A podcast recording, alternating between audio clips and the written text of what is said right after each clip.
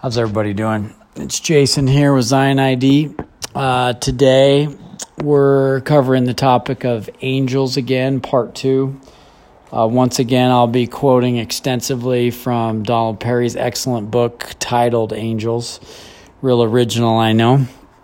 Uh, but uh, man, Perry just does a phenomenal job, and it's worth doing a book review on it. So that's what we're going to do. Uh, to begin today's podcast, I'm going to recount a quick story. Coop came into me one morning. He said, Dad, did you hear about the Angels game last night?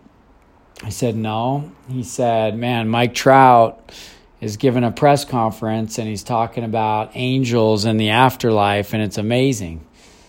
And so we looked into it, and we, you know, I found out that on the front page of the LA Times, um, it was called Angels in the Outfield you know, a little play on words from an old movie that I think came out in the 1990s. But anyway, one of the Angels pitchers named Tyler Skaggs had passed away. And so the team was going to honor Skaggs. Every member of the team wore number 45. And, uh, you know, they wanted to make it a special night. So to begin the night, they had Tyler's mother, named Debbie, uh, throw out the first pitch. Debbie threw a perfect strike. Then the team scored seven runs in the first inning, and they finished the game with 13 runs.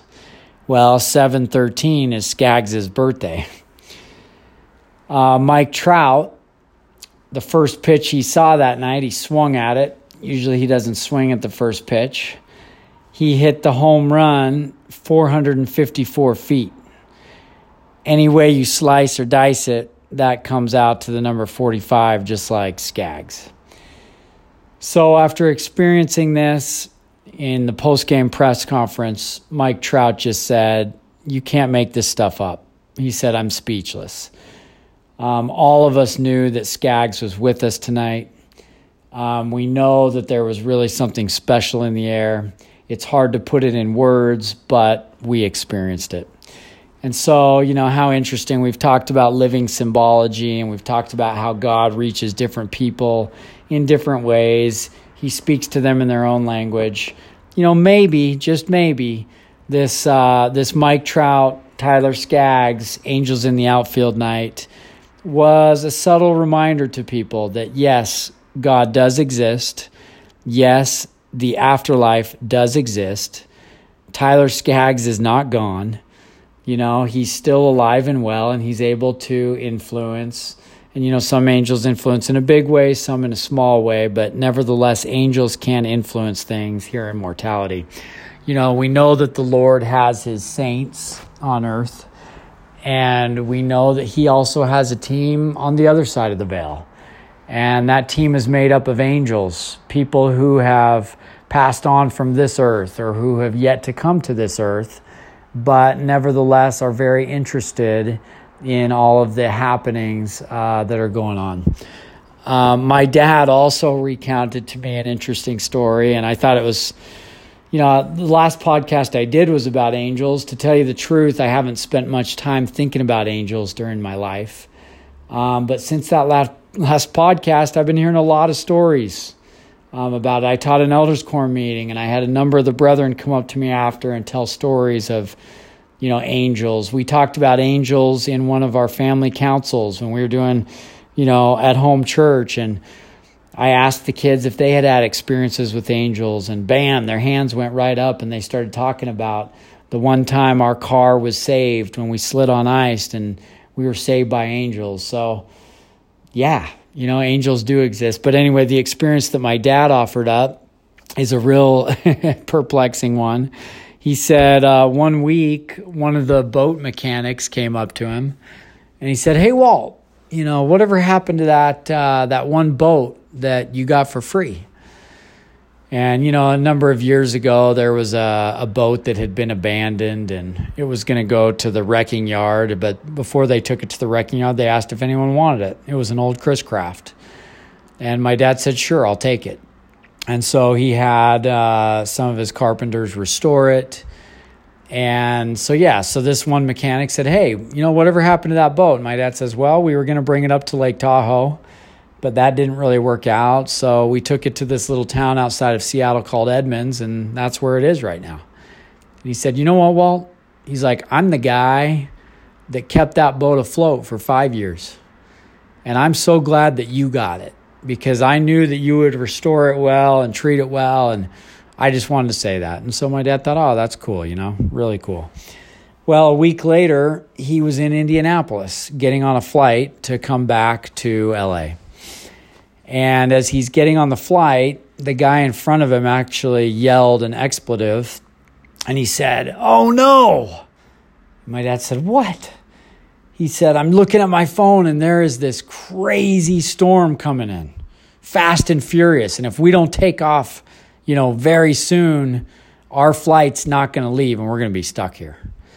Well, sure enough, seconds later, the pilot uh, or the stewardesses and everyone at the airport says, Hey, we got to get on the plane really quick. So everybody sprinted on the plane, sat down. Pilot said, We're going to get you out on the runway and before the storm hits so that we can all get to Atlanta where everybody had connecting flights to go where they were going. Well, right as the plane was about to take off, uh, the pilot says, I'm sorry, we didn't make it in time. You know, we're going to have to sit here and wait this out until the storm passes. Well, and I think an hour went by. And, uh, and somebody had to leave the plane, you know, probably to go to the bathroom. And the pilot said, "Well, you know, there's a rule that if if somebody if we have to go back, you know, somebody has to get off. Anybody can get off if they'd like to, and you can change your flight." Well, my dad started looking at some. He had missed his connection in Atlanta to get back to LA, and so one thing led to another, and he figured, you know what, I might as well go up to Seattle because he could get a flight there, and I'll check on that little boat and uh, we'll see what's going on. So he ended up going to Seattle that night. Didn't expect to. Well, when he got to Seattle, uh, he climbed into the boat, and water, you know, was filling the bottom of the boat. And it, you know, I don't know, it went up knee high. And so my dad, fast and furious, you know, got the pump. I guess the automatic bilge pumps were not working. And so he got a, a manual pump and started pumping the water out of there to save the boat. Well, if he wouldn't have gotten there that night, at that moment, that boat would have sunk. The next day, um, he was on a tight schedule and he's trying to make repairs on the boat, running into roadblock after roadblock after roadblock. Well, he's 90 minutes out from his next flight, and a guy, an old man, 80 year old man from Denmark, comes up to him in an Ace Hardware and he says, Sir, can I be of service in any way to you? And my dad just looks at him and he says, Well, you know, I've got this little boat over here and it's got a leak and I have to leave and I need someone to look after it. And the guy says, I'll look after your boat. And my dad's kind of floored, his jaw drops. And the guy goes on to tell him, I've worked with boats my whole career. And I'm retired now, but I like to have a few boats that I look after. Well, my dad gave him the information, told him what needed to be done. Over the next few days, this 80 year old man did everything that needed to be done, was looking over that boat. And as my dad recounted the story to me, he said, Son, sometimes life is just weird and crazy. And you have no idea why things are happening. And he says, I know God doesn't care about boats. But I can't deny that all of the events that happened that night, you know, only under those circumstances could I have gotten back to Seattle, which I had no plans on going there. And we saved that boat, and help was provided. And so maybe God doesn't care about boats, but maybe He cares about people. Maybe there's something that I don't understand of why that boat needs to be there, but it's there and it's safe and it's protected. So, anyway, sometimes things happen in all of our lives that don't seem to make sense, uh, but you just go with it.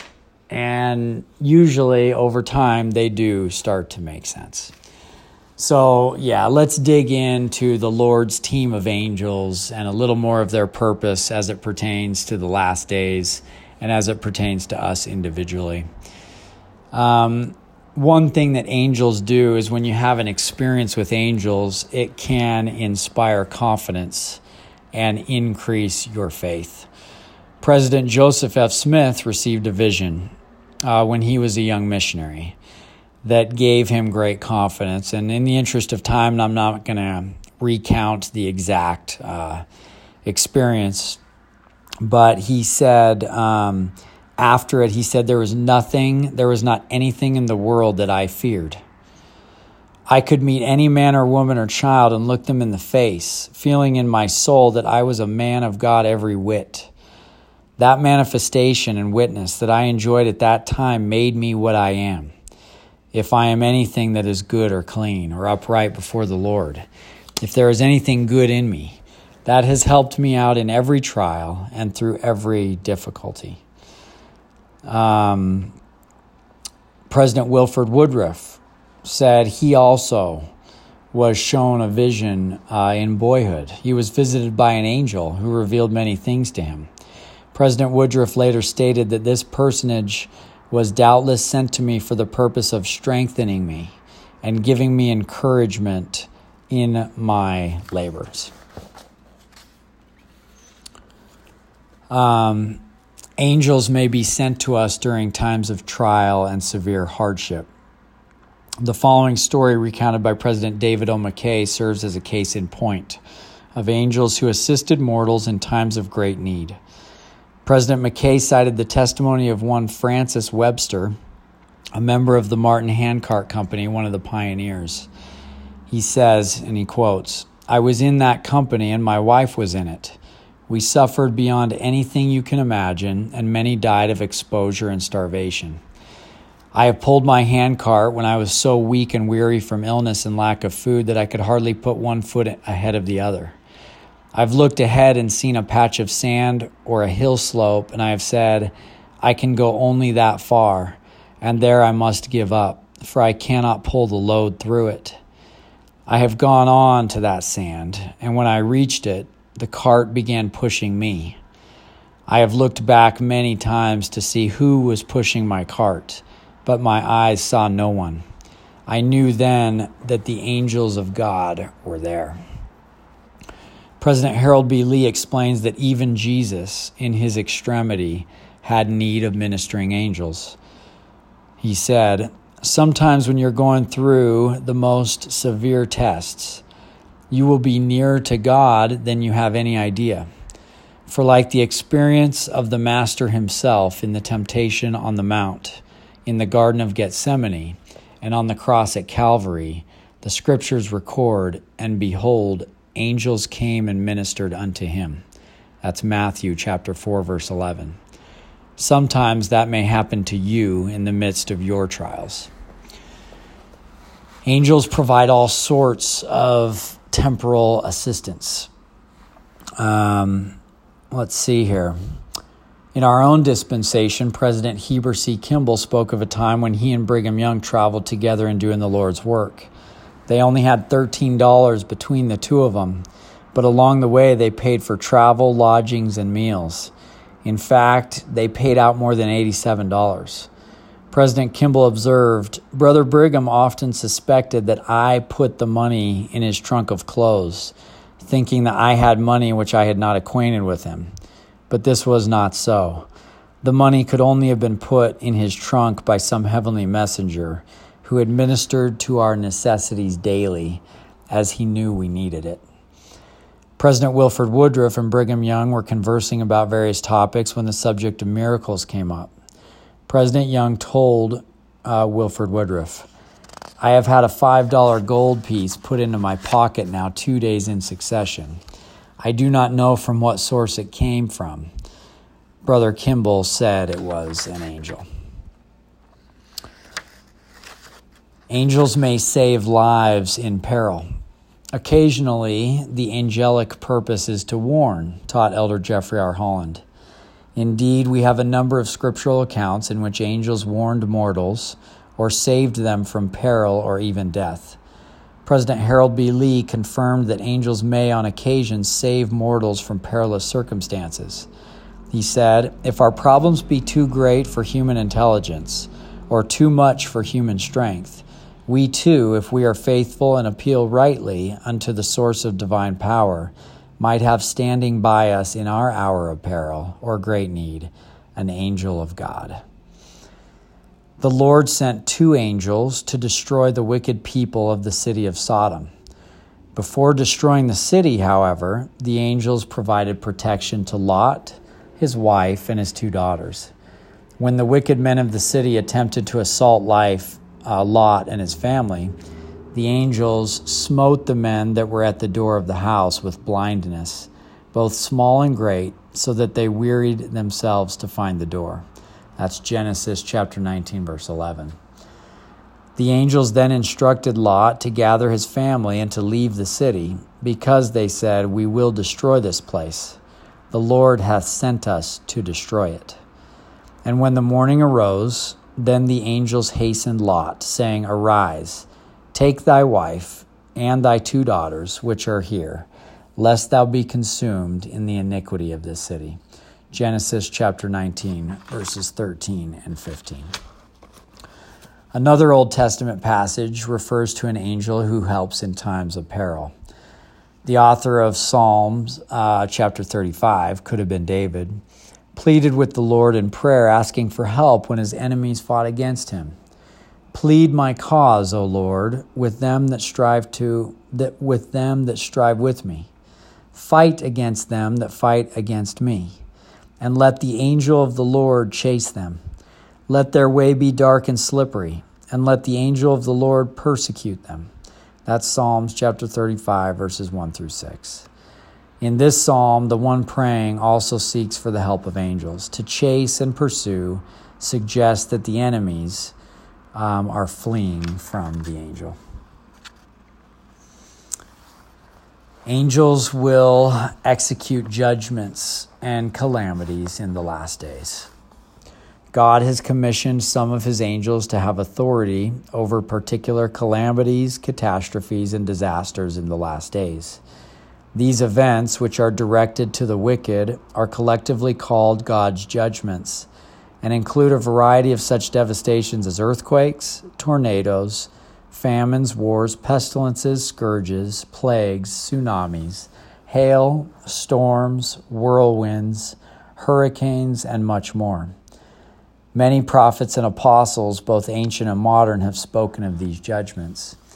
I think many of the Latter day Saints, if you haven't already been acquainted with such calamities, uh, soon will. I think we're all getting more familiar with things like earthquakes or tsunamis or hailstorms or hurricanes and much more. Why? Why these judgments from God through the angels? Well, possible purposes for God's judgments include the following. Number one, judgments are designed to motivate the wicked to repent. If the wicked do repent, and apply the atonement of Jesus Christ in their lives, then the judgments will have served a great purpose. Number two, judgments bring justice to those who refuse to repent. Mercy is part of God's plan of salvation, but so is justice. Number three, judgments also serve to prevent the wicked from continuing in wickedness, which would hurt both them and others. Number four, when the righteous witness that God is executing judgments upon the wicked, they are able to determine that God's promises regarding the balance between justice and mercy are being fulfilled. They witness that God is a fair and just God, re- rewarding the righteous and penalizing the wicked. Number five, judgments cleanse the earth for the sake of the righteous and for the return of Jesus Christ at his second coming. Despite the horrendous effects of various catastrophes, there is great hope for those who follow Christ and keep his commandments. God, who is perfectly holy, all powerful, and all knowing, uses his perfect wisdom to execute judgments upon the wicked. When he administers justice to the wicked, we can be assured that that is best for both the wicked and the righteous. God is in perfect control of these judgments. He can destroy and save according to his divine plans. A number of scriptural passages indicate um, that certain of the Lord's angels execute judgments upon the wicked. These passages include symbols and figurative language. and we cannot always determine what is symbolic and what is literal. The angels' trumpets and, bo- and bowls, for example, are probably symbolic rather than literal. Um, there are four representative passages. Number one, angels in the last days will serve as reapers, as explained in Matthew chapter 13. After Jesus gave the parable of the wheat and tares, his disciples asked for an interpretation. Jesus' interpretation was plain and to the point.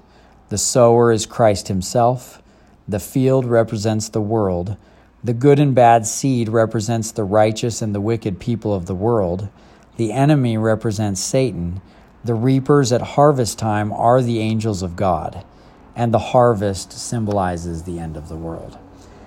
Um, second, seven angels um, will execute God's judgments, as foretold in Revelation chapter 8. Third, three angels of judgment um, are described in Revelation chapter 14. And fourth, seven angels with seven plagues, as described in Revelation chapter 15. So, um, as recorded in Revelation chapter 8, several events occur in the temple of heaven when Christ opens the seventh and final seal. John witnessed that the seven angels received seven trumpets. In verse 6, he sees them prepare to blow their trumpets. And in verse 7, the first angel blows his trumpet. The chief goal of these angels is to prepare for the second coming of Christ the sounding of the trumpets of the seven angels are the preparing and finishing of God's work, the preparing of the way before the time of Christ's coming, as it says in D&C, section 77, verse 12. This sounding of trumpets will occur in the beginning of the seventh thousand years. D&C, section 77, also verse 12. Well, these seven angels may be the same seven angels identified in Revelation 15 who pour out seven plagues upon the earth's inhabitants. Apocryphal sources actually name the seven angels as Uriel, Raphael, Raguel, Michael, Serachiel, Gabriel, and Remiel. That's in 1 Enoch chapter 20. All of these names end in the particle El, which means God. One source depicts one angel stating, I am Raphael, one of the seven holy angels, which present the prayers of the saints, and which go in and out before the Holy One. Luke 119 records, I am Gabriel, that stand in the presence of God. And we know Michael, Gabriel, and Raphael from modern day revelation. Great destructions occur upon the earth at the sounding of each trump. For instance, the first angel sounds his trump there followed hail and fire mingled with blood, and they were cast upon the earth. And the third part of trees were burnt up, and all green grass was burnt up. Besides these seven angels, other angels will also herald significant events. The Lord sends his angels to assist in the gathering of his elect. If you feel yourself being gathered or being moved from one place to another, uh, there's a good chance that those events might not be coming at you. Uh, I have experienced that over the last month. Many circumstances have arisen far outside of my control that caused us to move uh, houses, change neighborhoods when we had no intention of doing so. Do we know why? We have no idea why. But yet, our trust and our faith is in the Lord. And our job is to diligently seek for the confirmations of the Holy Ghost, to seek after revelation. And as we do, um, hopefully, our hope is that we will be gathered uh, to those areas where we are meant to be uh, for purposes that may remain yet unknown. The scripture states, The Son of Man shall come, and he shall send his angels before him with the great sound of a trumpet. And they shall gather together the remainder of his elect from the four winds, from the one end of the heaven to the other. That's in Joseph Smith Matthew, chapter 1, verse 37.